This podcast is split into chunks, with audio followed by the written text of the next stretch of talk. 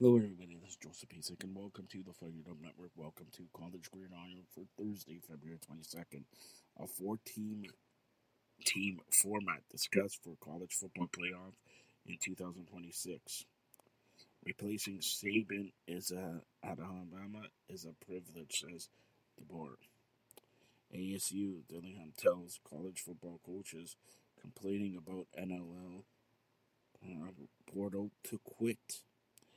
Alabama hires Sheridan as offensive coordinator, Shepherd as D coordinator.